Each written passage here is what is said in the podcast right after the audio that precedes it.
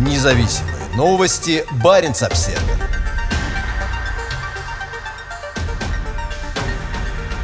Местные жители в ужасе от нашествия горбуши в реке Тенайоке.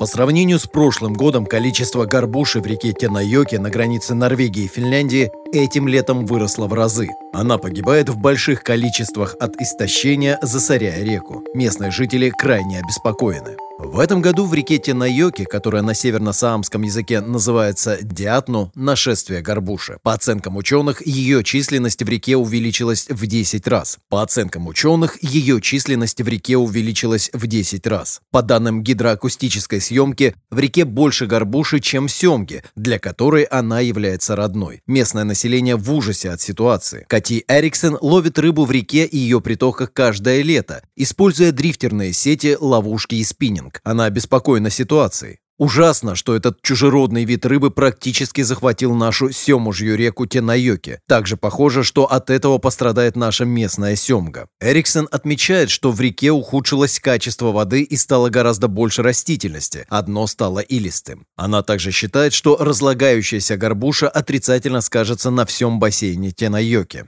По мнению Эриксон, горбушу можно было бы использовать, но людям сначала необходимо справиться с первоначальным шоком и быть открытыми новому. Сама Эриксон ела горбушу как в Канаде, так и на Саамской земле. Я поймала несколько горбуш в моей родной реке Ветсикайоки. Я ее закоптила и съела. Она вполне съедобна. Если ситуация с горбушей затянется, Эриксон видит будущее Тенайоки довольно туманным. Конечно, тогда нам придется к ней привыкнуть. Мы мало что сможем сделать по этому поводу. Прямо сейчас я просто не знаю. Просто мой мозг еще не свыкся с этой мыслью. Эриксон считает, что Финляндия, которая давно борется с правами местного населения на лов рыбы, посылает неверный сигнал. По ее словам, семга в Тенайоке в первую очередь страдает от изменения климата, с чем государство могло бы что-то сделать. Думаю, что у государства есть инструменты, чтобы остановить изменение климата и радикальные экологические изменения, происходящие в морях и реках. От этого нет стопроцентного средства, но одним из решений может быть сокращение поголовья горбуши. Илмари Тапиола из Уцьёки тоже ловит рыбу в Тенайоке. По его мнению, горбуша в первую очередь влияет на среду реки. Он доверяет результатам научных исследований, согласно которым этот вид не ест мальков семги. Меня больше беспокоит гниение горбуши и то, что она стимулирует рост других видов трав и растений в реке, разрушая ее берега. Тапиола не считает, что горбуша помешает нересту родной для этой реки Семги, поскольку она не рестится в сентябре-октябре, а горбуша в середине августа и в других местах.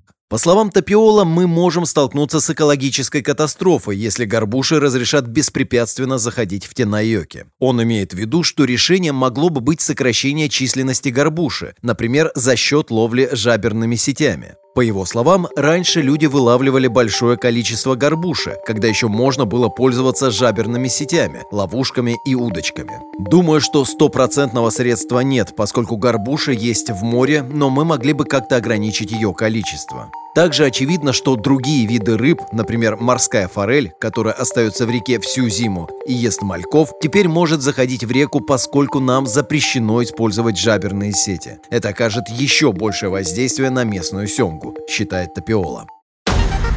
Независимые новости. Барин обседный.